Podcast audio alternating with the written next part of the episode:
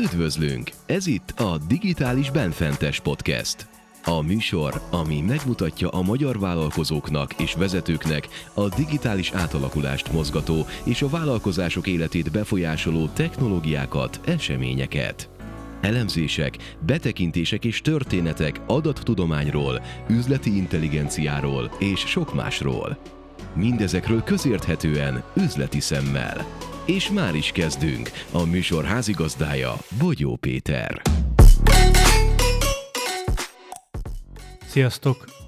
Tudjátok, hogy alapvetően ennek az adásnak az a célja, hogy segítsünk a KKV-nak nem csak a digitalizációt, hanem a digitalizációt és az üzletet is megérteni. Persze ehhez sok mindenen keresztül vezet az út. A mai napon Hortobágyi Ágoston, a DocuDrive alapítója, digitális stratéga, legal tech tanácsadó lesz a segítségemre. Annak fogunk a mélyére ásni, hogy mi az, amiért elakad, vagy el sem indul a magyar KKV-nak a digitalizációja, illetve milyen akadályok vannak, és ezeket hogyan tudjátok leküzdeni. Tartsatok velünk! Szia Ágoston, üdvözöllek a műsorban. Szerbusz, köszöntök én is mindenkit. Elhangzott itt a Felkonfban, hogy Legal Tech tanácsadó vagy, és ez a Legal Tech kezd ugyan már elterjedni itthon is, de pontosan mit akar ez a fogalom? A Legal Tech ugye ez egy felkapott, mint az összes ilyen tech szó van ma, InsurTech, meg HRTech, és a Legal Tech ennek az egyik ilyen vívmánya. Én sem szeretem egyébként ezeket a túlságosan angolos szavakat. Ez a jognak és az informatikának mondjuk úgy, hogy az ötvözése egészen pontosan le van fordítva. Ez nyilván arról szól, hogy hogyan tudsz ma olyan informatikai rendszereket fejleszteni és üzemeltetni, ami törvényeknek és jogszabályoknak megfelelően végzi a dolgát és feladatát. Nyilván nem arról szól, hogy egy szoftver környezet megfelele a jogszabályoknak, hanem a szoftverben végzett munka folyamatok képesek kiváltani joghatást a digitális térben. Hogyan kerültél te ide? Mert azért ez nem egy hétköznapi megközelítése se a jog,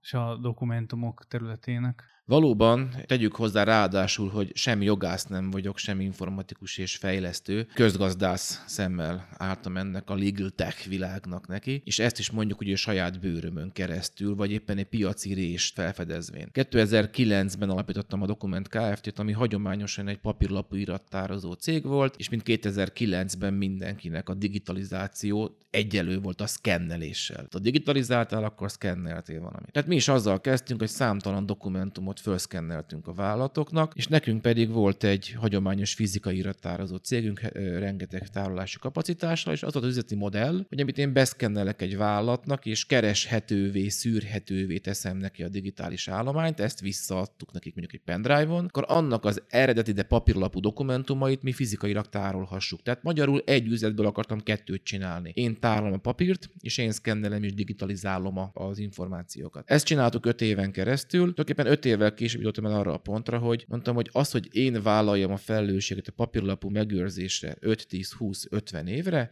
mondtam, hogy köszönöm, én ebből nem fogok kérni hosszú távon. Miért nem lehet olyan, és ez volt egy gondolat, miért nem tekinthetjük a papírlapú dokumentumról készült, szkennelt adatot jogi értelemben eredetinek. Ez egy föltevés volt így a fejemben, ez volt 2014, és innen indultam valójában ö, a mai megoldásunk útjára, hogy feltettem magamban a kérdést, a szkennelt állományt tekinthetjük-e eredetinek. És gyakorlatilag minden ebből az egyetlen kérdésből alakult ki, amit ma a te cégedről, szolgáltatásodról lehet tudni. Ez volt az elindítója? Igen, a emberi lustaság és a kényelem. Tehát amikor azt mondtam, hogy én láttam azt, hogy egy irattározó cégnek milyen felelőssége van mondjuk egy hosszú távú megőrzésben, akkor azt mondtam, hogy én ezt nem akarom vállalni, és a digitális adat, hát hogyha zsebembe elfér, idézőjelben több millió oldal, akkor tekintsem azt eredetinek, és én ebből indultam ki. Tehát igen, mindennek az alapja, ma a DocuDrive-nak az alapja 2014-ben ez a mondat és feltevés volt.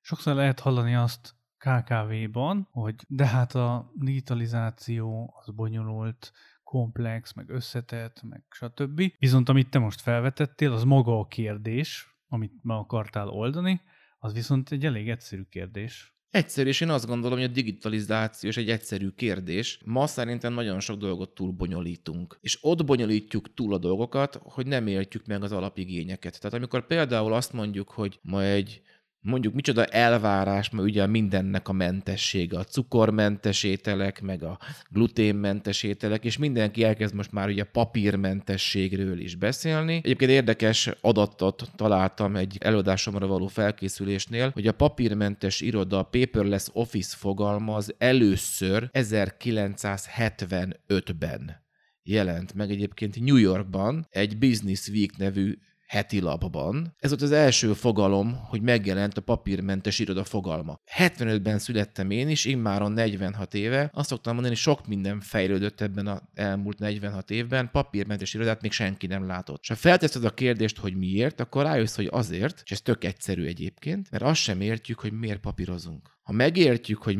honnan indul a papírozás igénye a gazdasági folyamatoknak, akkor megértjük a megoldást is nem jó kedvünkbe papírozunk, hanem mindig valami törvénynek és jogszabálynak kell megfeleljünk. Tehát ha megértem, hogy nem a papír megy elől, hanem a jog, és a jogszabályoknak való megfelelés, akkor megérthettük a legal tech fogalmát. Ha már informatikával akarunk, vagy kell ma már egy csomó dolgot megoldani, akkor a jogot kell előre tenni, és nem az informatikát. De ezt föl kellett tenni a kérdést, hogy miért akarunk papírmentesíteni, azaz miért akarunk papírt csinálni. Innen indul minden egyébként egy egyszerű kérdésből. Igen, azért is érdekes ez a dolog, mert gyakran látom azt, hogy ha megnézegetünk egy most menő, vagy éppen ilyen hype-ban, tehát egy ilyen nagy népszerűségnek örvendő technológiának a háta mögé, hogy ez honnan jött, hogy te is mondod, hogy mi volt az eredeti igény, meg ilyesmi, akkor mindig megtaláljuk. Most itt van a blokklánc technológia, kezd itthon is ez egy ilyen nagy dolog, nem hogy vegyünk bitcoin, maga a technológia, mint, mint megoldás. 1975-ös ha jól emlékszem, az a matematikai modell, ami alapján például a bitcoin működik a mai nappal. Tehát azért látjuk ezt, és rengeteg példát mondhatnánk.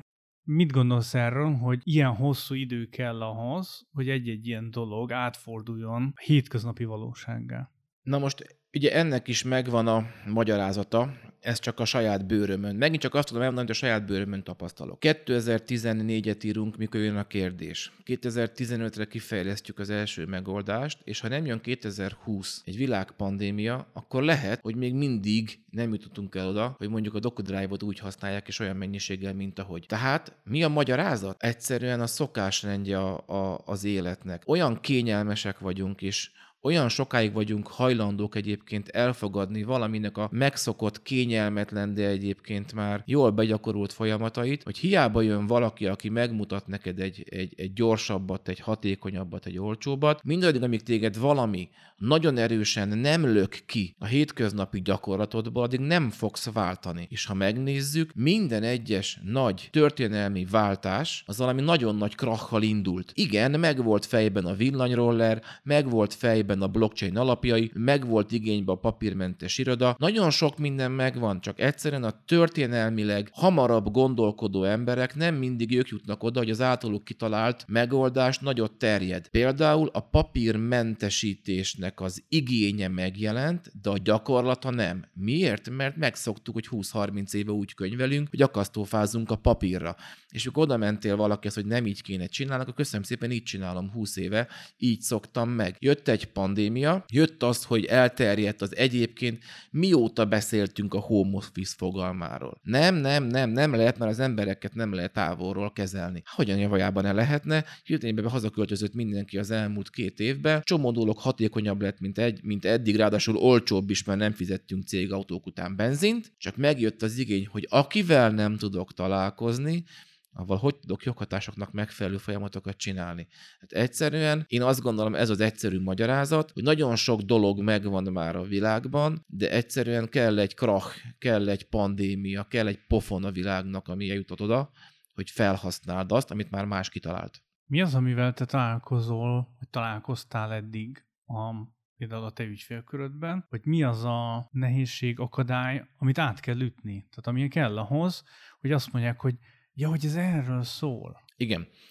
Az alapvető és általános nehézség az azt megérteni, hogy a digitalizáció és a vállalati digitalizáció az nem egyenlő azzal, hogy a papírlapú folyamatokat átültetem egy az egybe digitális folyamatokra. A legtöbb digitális projektet, vagy digitalizációval kapcsolatos projektet és annak az elbukását azt itt tapasztaltam. Megnéztük, hogy hogy csináljuk most az egyes folyamatokat papíron, és ugyanezt át akartuk tenni a digitális térbe. Pedig ez nem ugyanaz. Egyszerűen át kell világítani a folyamatokat. Nagyon gyakran azt meg kell értetni a, a, a cégeknek a vezetőivel, vagy éppen a egyes területek vezetőivel, hogy lehet, hogy 20-30 éve valamit csinálsz rutinból és gyakorlatból, de most vissza kéne menni az alapokig, és meg kéne érteni, mit és miért csinálsz. Újra le kéne írni idézőjelben egy papírra, hogy értsd meg, hogy mit miért csinálsz, melyik folyamatot, melyik dokumentumot miért hozod létre, van-e értelme, jövője a digitális térben azoknak a folyamatoknak, és egyszerűen optimalizálni kell. Ha ezt nem teszem meg, akkor az egész digitális átállásom kuka lesz. És ez az alapvető probléma, én ma azt látom látom, hogy nem vagyunk hajlandóak megérteni, hogy 20-30 évvel amit kitaláltunk, azt ma A. át kell programozni, B újra meg kell érteni, hogy mit csinálunk. És innentől kezdve mindig azt szoktam mondani, hogy a digitális eszközök rendelkezésünkre állnak. Vicc az, azt szokták mondani egyébként a jog, és a jog technológia az egy követő magatartást mutat. Pedig ennek a területnek, amivel mi foglalkozunk, a jogszabályi háttere gyönyörűen előre megvan írva, és minden jogszabályi háttér megfelel a papírmentes folyamatoknak. Ma a legnagyobb blokk és a fék az a fejekben van, hogy így csinálom 5-10-20-30 éve, nem tudok vagy nem is akarok átállni. Az igazi probléma ma itt van. Tehát akkor azt mondod, hogy ma itt a magyar jogi környezetben egy magyar cég képes lenne erőfeszítés nélkül papírmentes irodát üzemeltetni. Ez így van százszerzalékban. Tehát körülbelül egy céghez kapcsolódó, mondjuk, hogy az alapítási dokumentumokat még nem lehet megtenni, amit mondjuk egy cégbírósági eljárásnál vagy egy közjegyzőnél kell megtegyél, viszont onnantól kezdve, ami a működésedhez kapcsolódik, onnantól kezdve, hogy fölveszel egy alkalmazottat munkaszerződés aláírásától kezdve, az összes HR folyamat dokumentumai az M30 a bérjegyzéktől kezdve minden. Partneri szerződések, kereskedelmi szerződések, alvállalkozói szerződések, számlák, teljesítési igazolások, fuvarlevelek, minden, egyszerűen minden mehet teljesen papírmentesen. Akkor mi az, amivel ti találkoztok, amit mondasz, hogy a fejekben probléma, vagy akadály, ami miatt még mindig eszébe jut az, hogy azért inkább nyomtassuk ki. Én szerintem a gyakorlat, semmi más. Tehát egyszerűen a berögződések, a rossz berögződések. Úgy szoktam fogalmazni, hogy azoknál a cégek, projektnél vagyunk sikeresek, ahol találok legalább egy olyan lelkes támogatót, mint jó magam, aki viszont belső támogató. Viccesen szoktam mondani, van egy kedvenc filmem, ez a Bazi nagy görög lagzi. Abba mondja a férfi, hogy a férfi a család feje. Mire megszólal a nő, hogy igen, de a nő a nyak, és a nyaka arra forgatja a fejet, amerre szeretné. Én általában azt szoktam keresni egy,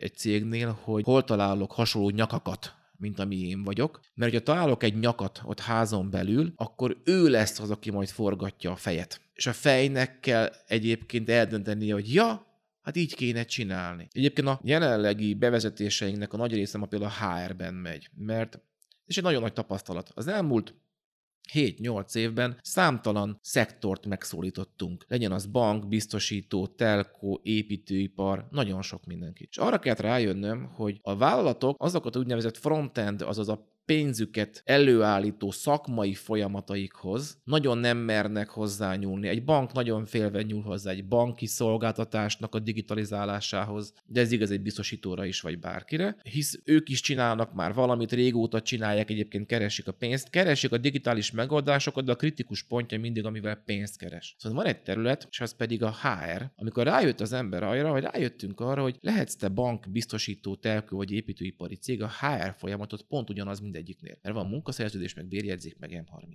A másik előnye, hogyha itt viszel be pláne egy jogi digitalizációt a HR-en, hogy ezt mindenki elkezdi használni. Na ez az igazi nyak, ez a trójai falu ben vagy a cégen belül, a HR-ben egy HR folyamatra elkezdenek használni egy jogdigitalizációs eszközt, és belül majd jön egy-egy vezető, hogy hát akkor miért nem ezt használjuk kvázi a külső megoldásunkra. Nekem erre van számtalan egyébként tapasztalatom. Még csak azt tudom mondani, hogy fejekben kell rendet tenni, a fejekben kell elfogadni, hogy történelmileg egyszerűen a világ előre megy, e, ezt hívek evolúciónak, ma az evolúciónak igenis történelmileg megéljük a mindennapjait a digitalizációval. A pandémia ezt megmutatta, hogy szükséges, rossz, kell, muszáj ezzel foglalkozni, és a HR lett az első olyan terület, ahol viszonylag könnyen el lehet fogadtatni egy jogi digitalizációs eszközrendszert. Az jutott eszembe, hogy, és most lehet, hogy a hallgatók mert utálni fognak, hogy mindig ezt a példát hozom fel, de példám, amivel szoktam szemléltetni azt, hogy, hogy cégek vezetőinek a fejében mi az, amit én látok idézőjelbe, az pedig az, hogy ők önmaguk valamilyen fokon digitalizált magánszemélyként működnek. Ebidet rendel magának,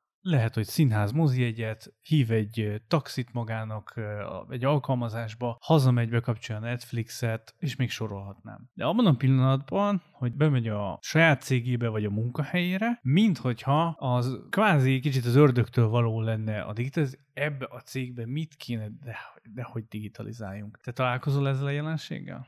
Nagyon is találkozom, hisz, hisz pontosan, amit most megfogalmaztál, ez van. Ezt már rég elfogadtuk, hogy a kutya nem olvas el a Facebooknak a több száz oldalas ASF-ét, és mégis megoldjunk, a, megosztjuk a gyerekeinknek a strandfotóját, és nem is gondolkozunk azon, hogy utána mire fogják felhasználni. Tehát igen, beleszúrtál a, az én szakmai tevékenységemnek a mélyébe, mégpedig a személyekbe. Amit én magánemberként a digitális térben cégen kívül már használok és elfogadok, ugye az, amiket említettél eszközrendszer rendszerek van, e-mail címem, Facebookom, Instagramom, Netflixem, regisztrálok bankkártyával, fizetek gond nélkül, megadom ugye a, bankkártya adataimat bárhol, és igen, cégként utána bemegyek, és nem tudom, mit kéne digitalizálni. Van egy jó, meg egy rossz hírem, ugyanott van a megoldás, ahol, ahol az összes többi a cégvezetőnél, viszont a cégvezetőnél, mint magánembernél. Ugyanis mi a hiánya ma a vállalati digitalizációs logikának? Az, hogy mindenki azt gondolja, hogy egy digitál, nem, hogy, hogy egy biznisz, egy cég, mint jogi identitás, az önmagában megállja a helyét, és a jogi identitást akarják digitalizálni. Na most, menjünk megint csak vissza, mint az elején beszéltünk, az alapokig, ugye? Hogyan jön létre ma egy cég? Hát úgy, hogy egy magánember elmegy egy közjegyzőhöz vagy egy jogászhoz, alapít egy vállalatot, és az ő magánszemélyéhez rendelik hozzá a cég képviselet jogát. Tehát visszakérdezek, létezik jogi identitás személy nélkül?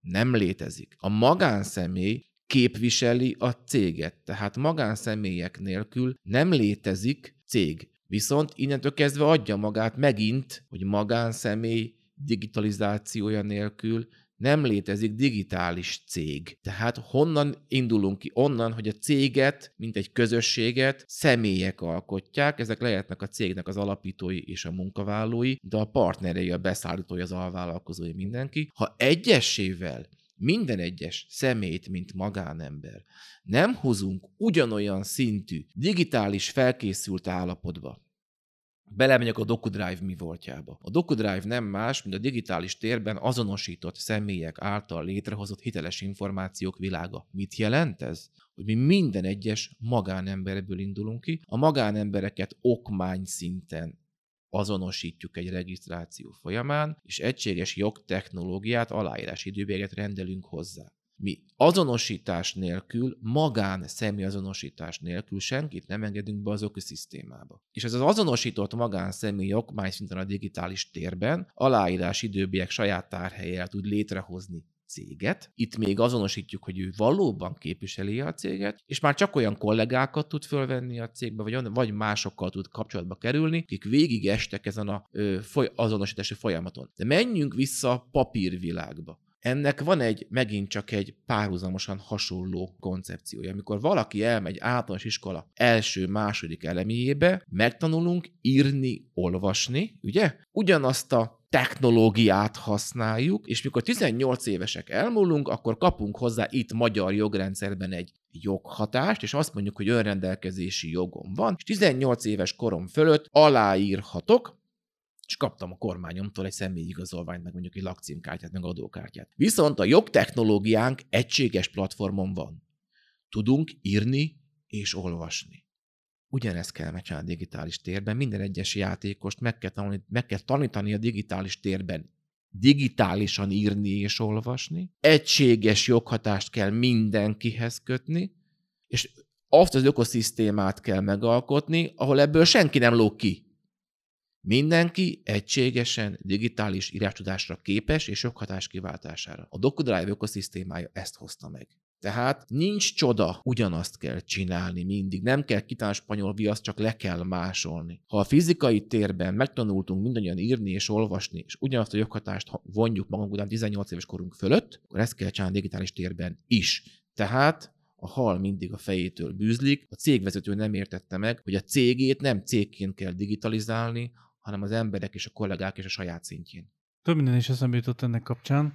Az egyik, emlékszem rá, még egyetemista voltam, tanítottam felnőtteket felkészítettem ECDL vizsgára. Akkoriban ez egy nagyon sláger dolog volt, hogy felnőttek munka után elmentek és megcsinálták, mert hogy legyen egy ilyen alapjártasságuk. Akkor még az informatika volt igazából a hívószó, nem is a digitalizáció. Excel, Word, adatbázis kezelés, ilyen dolgokat tanultak az emberek. Az írás tudatlanság, amit mondasz, ennek a kiküszöbölésére, tehát hogy egy informatikai alapjártasságuk legyen, ami persze a, már rég meghaladtuk ezt, a, ezt az igényt, viszont mi az, ami meg megoldás lehet erre, hogy ezt a fajta digitális írás tudatlanságot tudjuk kezelni? Oktatásképzés. És egészen másképp szoktam fogalmazni. Azt is meg szoktam tőlem kérdezni mondjuk egy HR folyamat bevezetésénél, most nagyon őszinte leszek. Azt szokták mondani, hogy ó, nálunk nagyon sok kék gallíros dolgozik, ők nem fognak egy mobiltelefonnal beregisztrálni, meg ilyeneket csinálni. És mindig meg szoktam kérdezni, hogy én azt gondolom, és nekem erről más a véleményem, hogy ma a digitális eszközrendszerek használata megint nagyon őszinte leszek, nem korfüggő, nem nem függő, és nem társadalmi hovatartozástól és szinttől függő. Én ugyanannyira látok időseket fantasztikusan használni informatikai rendszereket, mint fiatalokat elzárkózni tőle. Én ezt az igények mentén szoktam megfogalmazni, hogy van-e igényem arra, hogy használjak egy ilyet. Mondok egy élő példát, édesanyám biztos nem fog ezen megharagudni, hogy ő bizony 75 éves kora környékén kezdett el Facebookozni, dolgozni és egy-két informatikai rendszert erősebben használni, mert már zavarta az, hogy az ismerősöktől hallotta, hogy az unokáknak a fényképe, amikor mi elmentünk valahol nyaralni, ők már hamarabb látták a gyerekek fényképét a Facebookon, mint ő saját maga. És amikor azt mondtam, hogy hát semmi gond, akkor csak neked egy Facebook fiókot, meg egy e-mail címet, és akkor te is fogod látni, így igénye volt arra,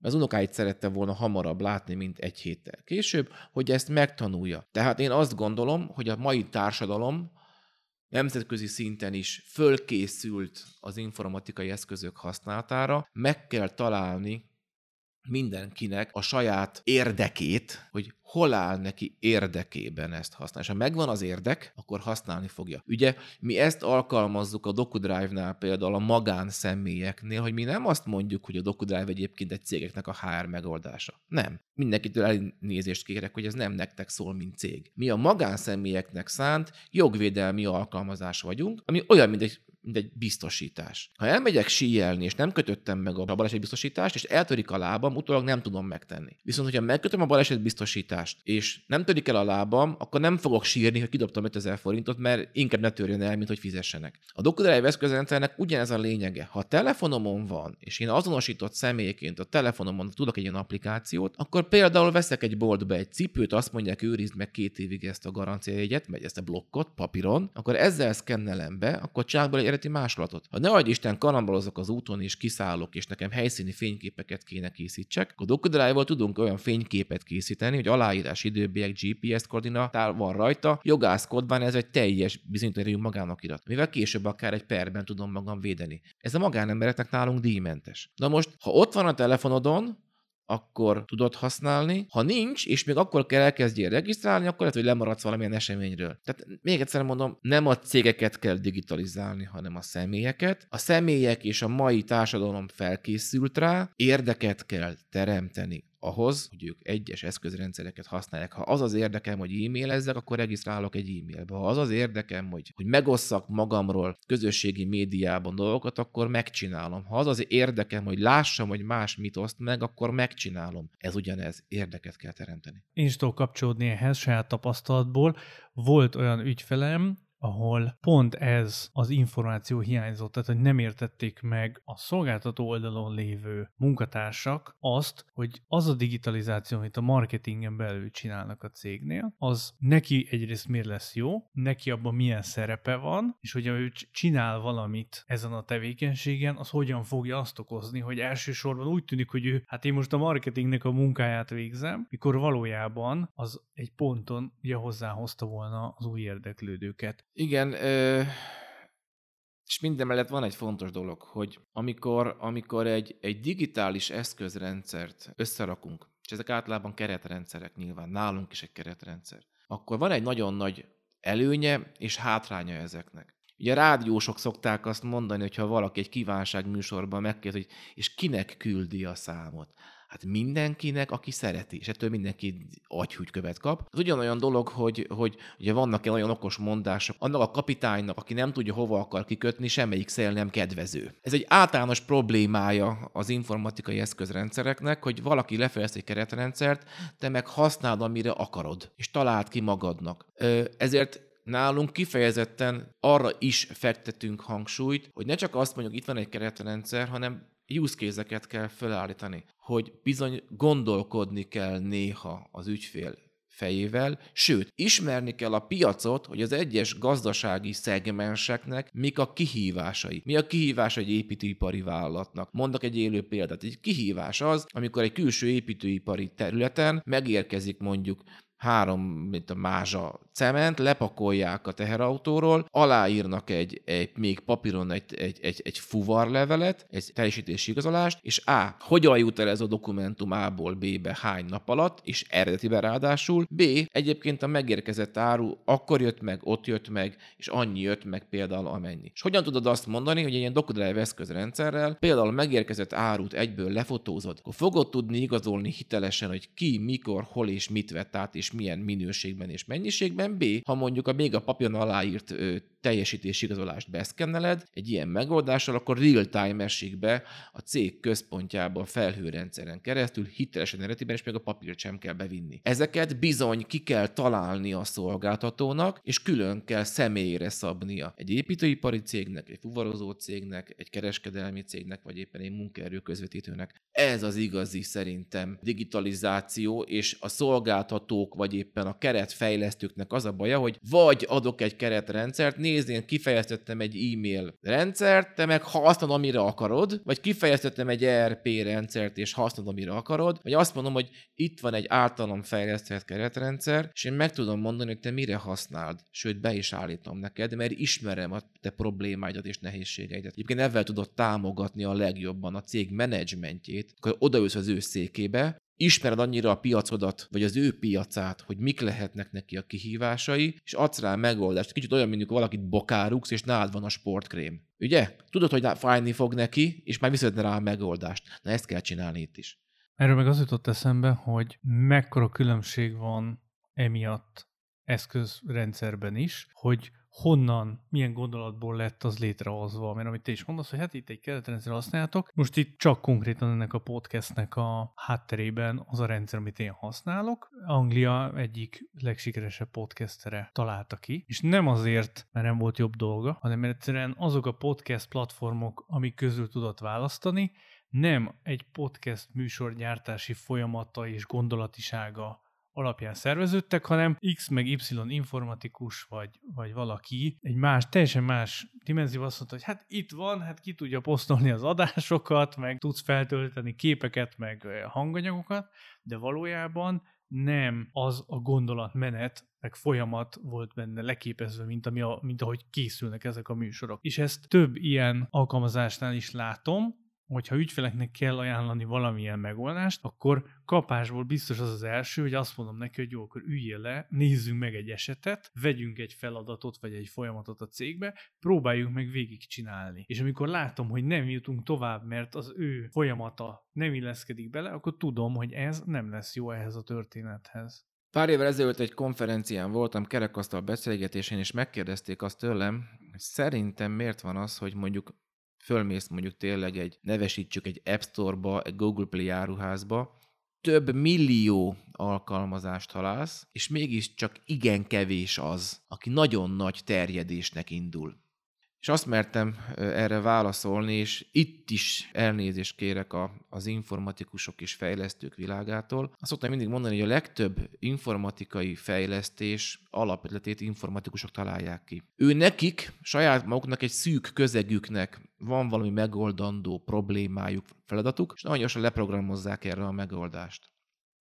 Csak mondjuk nemzetközi vagy világviszonylatban az ő problémájuk, hogy eltörpül ezért igazándiból nem az alap, nem az élet nagy alapkérdéseire adnak választ, hanem a saját kérdéseikre adnak választ a fejlesztésekkel. Egyébként ezt visszaigazolja az is, hogy melyek azok az applikáció típusok, amik ma világszinten terjednek. Például a navigációs applikációk. Ugye alapigényünk, hogy szeretnék eltalálni A-ból B-be. Ezt ma lehet támogatni egy navigációs applikációval. Ma amikor már vannak olyan navigációs applikációk, amik mondjuk real-time információt adnak, hogy hol van baleset, azt még jobban szeretjük. Ez igaz, mint logika, hogy azokat az alkalmazásokat használjuk a digitális térben, ami viccesen egyébként az alapigényekre adnak még mindig az életben viszonylag könnyebb és egyszerűbb választ vagy megoldást. Amikor a DocuDrive-ot elkezdtük fejleszteni, mi is piaci és emberi oldalról vizsgáltuk meg, hogy mi lehet egy széleskörű társadalmi elvárás egy alkalmazással szembe, és nem biztos, hogy az gombok színe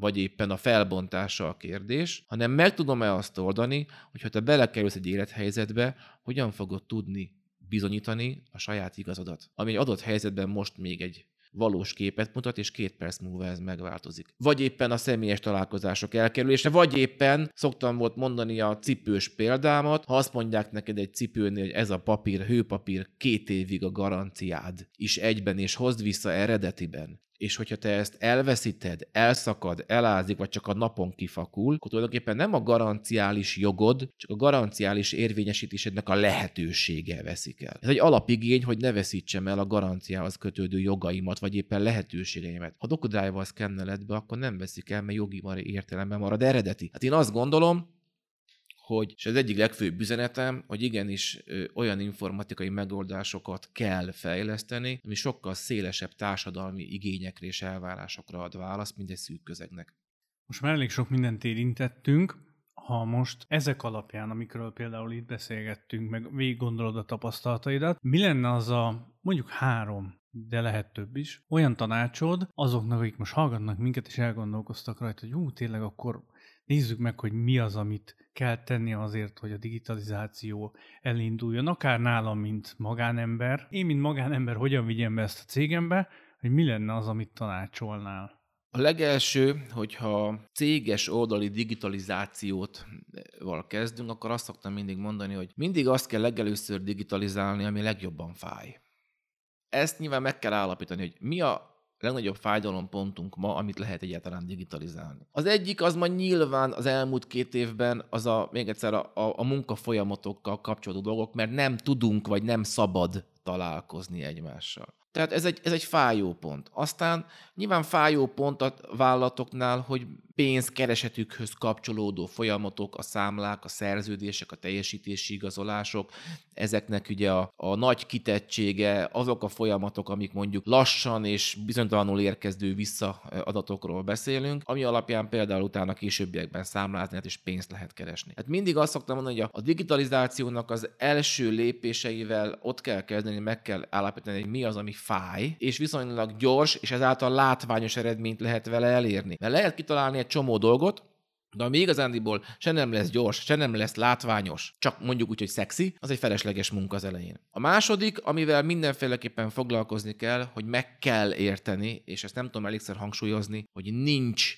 cégdigitalizáció magán digitalizáció van, a személyek digitális tudásának a továbbvitele van, és minél felkészültebb az adott személy, a személyekből állnak össze a szervezetek, a cégek, a különböző csoportosulások, és hogy adott szervezetnek az egyes eleme, azaz a magánember felkészült, akkor a vállalat is felkészült lesz. Nem a céget digitalizáljuk, meg kell érteni mindenkinek, hanem a benne lévő személyeket, mondjuk úgy a munkavállalókat. Tehát első pontom hol fáj, a második ponton meg kell érteni, a személyekhez kell nyúlni, És nagyon ritkán mondom azt, hogy, és a harmadik, hogy először mindig belül kell kezdeni. Nagyon sok olyan digitális folyamatot látok, ahol egyből a partnereket akarjuk bekötni. Miért nehéz? Ha még én sem vagyok felkészült, ha még az én embereim sem felkészültek, akkor mitől várom, hogy egy tőlem független, velem csak alvállalkozói vagy partneri viszonyban lévő másik cég, másik szervezet, amiről semmit nem tudok az ő belső állapotáról, ő nyitott lesz arra, hogy velem digitális kapcsolatba kerüljön. Tehát ez a három alapszabályom. Ott digitalizálunk, ahol fáj. B.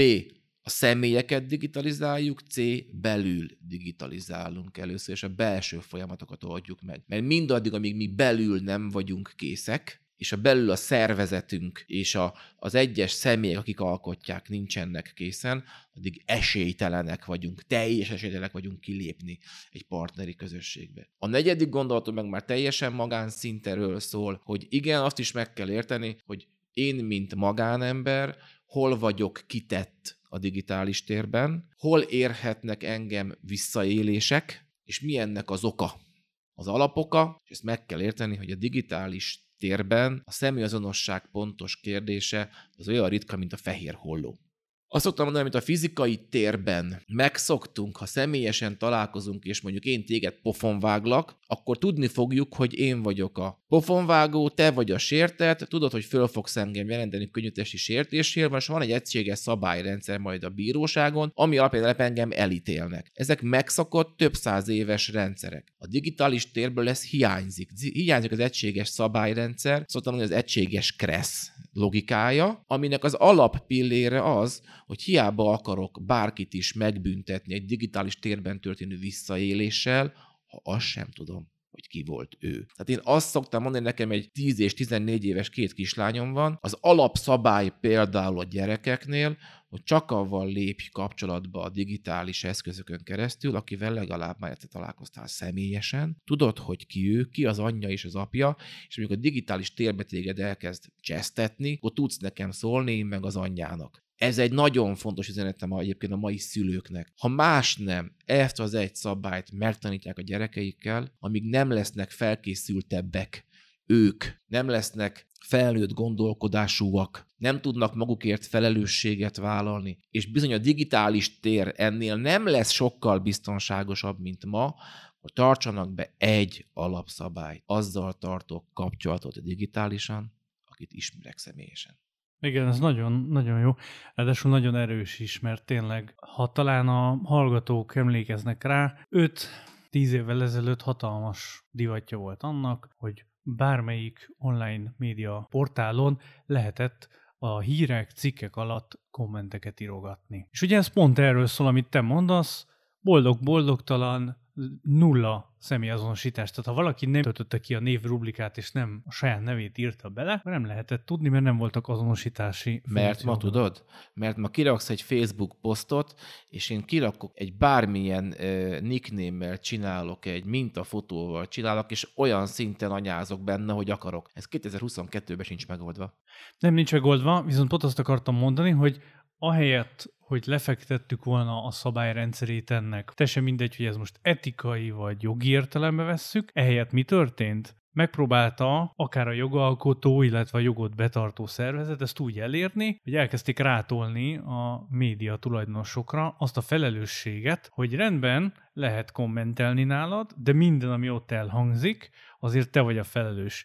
Mi lett ennek a következménye? A kommentelés egy ilyen fekete bárányá vált, a legtöbb helyen zárt rendszerben többszörös azonosítás után lehetséges, ami egyébként ezen a ponton, ahogy te is mondod, egy Facebook profilnál már megbukik, mert a Facebook profil, de most egy, egy Google postafiókot is mondhatunk, azon kívül, hogy megkérdezi mi a nevem és milyen a postafiókomnak a neve, azonosítója, valódi személy azonosítás nem történik. Ja, jó magam 2017-ben alapítottam a Biztonságos Digitális Társadalomért Egyesületet. Ugye ennek vagyok az alapító elnöke többek között. És ennek az egyesületnek is pont ez a célja, hogy egyszerűen meg kellett értsük már 2017-ben, én azóta kezdtem el foglalkozni a DocuDrive-val, a magánszemélyek digitalizációjával, hogy az életünket ma legalább annyira érjük a digitális térben, mint a fizikális, mint a fizikai térben. Gyakran ez összefolyik. Sőt, ha jobban meggondoljuk, azt szoktam mondani, ez, ez egy ilyen virtuális forgóajtó, ami, ami naponta nem tudom hány ezerszer fordul meg, ami egyfolytában dobál téged a fizikai és a digitális tér között. Ülsz az autóba,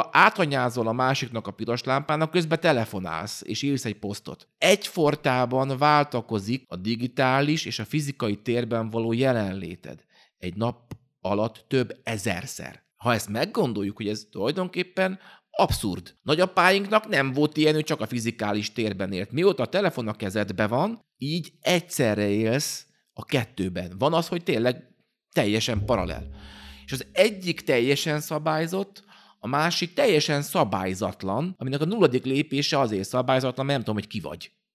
Így hogy is akarom tulajdonképpen számonként, amit csinálsz. Megint csak előhozva a kereszt logikáját. Ugye tavaly volt az, hogy 13 éves lányoméknál megkértek, hogy egy ilyen pályaorientációs napon beszéljek arról, amivel foglalkozom. Nem mondom, az frankó lesz, mondom, mit mondasz 13 éves gyerekeknek a jogi digitalizációra felhőben, ami jogszabályokhoz kötődik. És ekkor jött a gondolat az, hogy ezt jutott maga a szó, hogy kressz. Kressz az az, amikor ugye apát, ha gyorsan megy, lefotózták, megbüntetik. Pirosan átment, megbüntették. Tilosba parkolt, megbüntették büntették. És anyukád volt, vagy apukád volt, tök mindegy. Egységesen büntetik meg a 50 helyet 75 elmegy, akkor jön a 30 ezeres csekk, mert ez egységes szabályrendszerek mentén megy ez az egyik előnye. A másik, ha meggondoljuk, hogy a kereszt szabályai mentén, ha mi bekapcsolódok egy közlekedésbe, mondjuk autóval, akkor három dolog biztos. Tudom, hogy ki vagy, mert van egy személyigazolványod, mikor mondjuk egy rendőr igazoltat. Tudom, hogy mit vezetsz, mert van egy forgalmi engedélyed, és tudom, hogy van-e jogod és képesítésed rá, hogy vezes, ez meg a jogosítvány, ugye? Rendőr megállt, kiadod ezt a hármat. Így vehetsz részt a fizikai közúti közlekedésben a kressz szabályai mentén. Tegyük már a digitális térben. Mi történik? Tudom, hogy ki vagy? Nem. Tudom, hogy amit csinálsz, az van-e képesítésed? Lövésem sincs. Van egységes jogszabályi háttér. Ha te, mint azonosított személy valamit vétettél, akkor egységesen mi fog történni? Nincs. Ez az egész kiállt azért 2022-ben, hogy A. Szabályozzuk, B. Szoktam mondani, van egy fogalom, amit szeretnénk elterjeszteni, ez az IOP, most már az Internet of Person, azaz a személyek internete. Bizony ott tartunk, hogy vannak olyan folyamatok, amiben nem lenne szabad beengedni a digitális térbe azonosítatlanul embereket és felhasználókat. Igen, ha csak egy egyszerű példára gondolunk, weboldalakon 18 év feletti tartalmak, és nem kell meredekre menni, itt egyszerű dolog jutott eszembe, pont valamelyik nap voltam fenn egy túroboltnak a weboldalán, és ki volt írva, hogy 18 éven be kell erősíteni, hogy 18 éves elmúltam, mert árulnak olyan késeket, meg olyan viasztópisztolyokat, stb., ami már csak azonosított, tehát a jogod 18 év fölött bizonyos feltételek mellett van meg arra, hogy ezeket megvásárold és használd. Viszont a weboldalon egy egyszerű igen-nem kérdés, vagy a születési dátumon megadása van, valódi azonosítás ott sincsen, tehát a, a probléma az abszolút valós, és most még egy viszonylag barátságos dolgot, tehát egy túraboltról beszélünk, nem pedig tényleg veszélyes dolgokról, mint a, mondjuk a, mondjuk a dark webbe való eljutás a legjobb példát hoztad, ez a kedvencem, igen, mikor a, a világ mikor detektálta, hogy mi a probléma, a világ detektálja, hogy egyébként kinek hova mihez lenne joga a fizikai térbe. A világ detektálta, hogy 18 év alatt nem mehetsz be a dohányboltba fizikailag, de bármilyen 18 év fölötti tartalmat a neten fogyaszthatsz, mert nincs megoldás arra. Ugye a fizikai térben ott az ajtó. Én, bezárták. Ha be akarok menni, elkérik a személyemet. 18 nem engednek be. A digitális térben meg egy checkboxal, meg egy dátumbeállítóval úgy átvered, és erre mondom azt, hogy ezt fú, nem, nem akarok csúnyán fogalmazni. De ez a, még egyszer mondom, tudjuk mi a probléma, csak nincs rá megoldásom. És, és, és igen, mai napig megélem a digitalizáció égisze alatt, pláne megint csak az elmúlt két évben, hogy a saját gyermekeim otthoni oktatásán keresztül mondjuk például egy Viber közösségben terjednek a házi feladatok, meg a leckék. Meg kellett csinálnom a 9 éves lányomnak a Viber csoportot, pedig 13 év alatt nem lehet regisztrálni a Viberbe. Most akkor miről beszélünk, hogyha egyébként oktatás szinten azt mondják, hogy ezt használd, hát a korodnak még nem felelsz meg, most akkor vagy az apát fog megállás nélkül rengeteg üzenetet kapni hülye gyerekektől, vagy te fogsz a gyerekednek csinálni egy Viber csoport hozzáférést, és egyébként már te vagy az, aki az egészet, az alapszabályrendszerét áthágod. Egyébként látok már jó megoldásokat, egyébként a, a Google-nek vannak nagyon jó családi, meg szülői kezelői, amikor én vagyok az ő fiúknak a kezelője. Tehát még egyszer, vannak rá jó megoldások, a nagyon nagy multik elkezdték ezt csinálni. Nagyon kíváncsi leszek egyébként, hogy a metaverzum hova fog ebbe eljutni, amikor mindenünket ott akarjuk élni, csak éppen nem tudjuk, hogy kik vagyunk, ezt hogy fogják lekezelni. De mégis azt mondom, hogy ez a 90-10-10-90-es számosságot szoktam hozni példának, amikor a fizikai térben 90%-ban tudom, hogy ki vagy és mit csinálsz. 10%-ban tételezzük, hogy nem tudom, hogy ki vagy és mit csinálsz, mert hamis személyt csináltál, vagy bármit. Addig a digitális térben ez pont fordítva van. A 10%-ban tudom, hogy ki vagy és 90-ben nem. Szerintem ez egy nagyon rossz arányszám. Igen, ez a jövő nagy kérdés lesz, mind jogilag, mind etikailag még itt. Ezt majd eh, lehet, hogy egy külön adás érdemes lesz majd kibontanunk. Szívesen. Most viszont, mielőtt még a hallgatóink eh, azt gondolnák, hogy felfestettünk egy ilyen nagy, nagyon szörnyű jövőképet, arra kérlek, hogy Ajánljál olyan könyvet, filmet, előadást, amivel kicsit közelebb tudjuk hozni a digitalizációt, akár a hétköznapok, akár a, az üzlet szempontjából, és tényleg ne azt érezzék a, hallgatók, hogy ez valami skifi és nagyon egy távoli jövőről beszélgetünk. Van egy kedvenc filmem. Megint csak abból tudok kiindulni, hogy a napokban nyilván nap, minden napjaimban egyszerre vagyok vállalkozó, aki a digitális térrel foglalkozik, és egyszerre vagyok szülő. És én még mindig azt gondolom, hogy a szülői létem sokkal fontosabb. És viszont látom azt, hogy a gyerekek a digitális térben mit tesznek és mit nem fognak tenni, vagy hol lesznek a veszélyeik. Van egy 2018-as film, az a címe magyarul, hogy Keresés. Nem tudom, te ismered-e, érdemes rákeresni, YouTube-on bárhol fönt van. Nem akarom a point lelőni, és megint nem a, az internet fekete oldalát ö, szeretném mutogatni, de mégis egy nagyon jó film. A röviden arról szól, hogy egy 16 éves lány valójában elveszik, az édesapja egyedül neveli, és tulajdonképpen csak a digitális lábnyomain keresztül hogyan találja meg a lányt, és egyébként pontosan arra világít rá, hogy a digitális térben egy hamis felhasználói felülettel hogyan lett ez a lány elcsábítva, és, és hogyan került problémába. Point nem lövöm le, a jó hírem az, hogy meg lesz, és túlélte, amit, amit túl kellett élnie, de hihetetlenül rámutat a jelen helyzet nehézségére és problémáira. Nagyon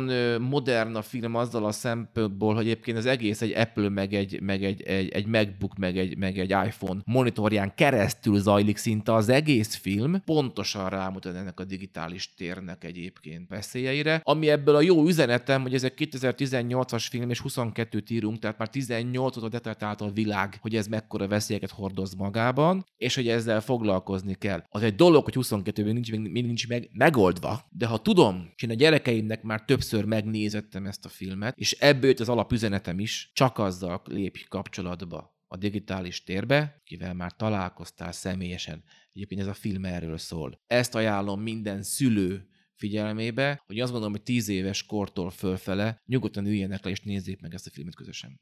Az üzleti vonatkozásban azért nehéz ajánlanom, mert mondjuk úgy, hogy ebben a jogi digitalizációban, a legal tech témában iszonyatosan kevés gyakorlat van. Hisz mi is, mint azt szoktam mondani, mint, mint az őserdőben egy macsétával vágjuk az erdőt a mai napig a dokudrive-val. 2014-15-ben mindenki azt mondta, hogy hülye vagy, hogy ezzel foglalkozol, ne foglalkozz vele 22-t írunk, és eljött a, a, ennek a világa. Igazándiból nem, tudom, nem, nem tudok mást ajánlani, mint azon kívül, amit mondtam, hogy egy dolgot kell megfogadni az üzleti világnak, hogy nem a cégeket digitalizáljuk, hanem a magánembereket. És ez az egy üzenet megvan, akkor szerintem tovább fognak tudni lépni. Nem nagyon láttam, nyilván rengeteg szakmai anyag készül, vagy túl jogászi az én szememmel, vagy túl IT is, ami mondjuk ennyire rámenne az üzleti világra, és ezt a kettőt ötvezné, lehet, hogy írni fogok egyet. Igen, nekem is hasonló ötleteim vannak. Köszönöm szépen, hogy itt voltál a műsorban, és megosztottad a tapasztalataidat. Én is köszönöm a lehetőséget. Hallgatóknak is köszönjük a figyelmet. Nem sokára folytatjuk. Sziasztok!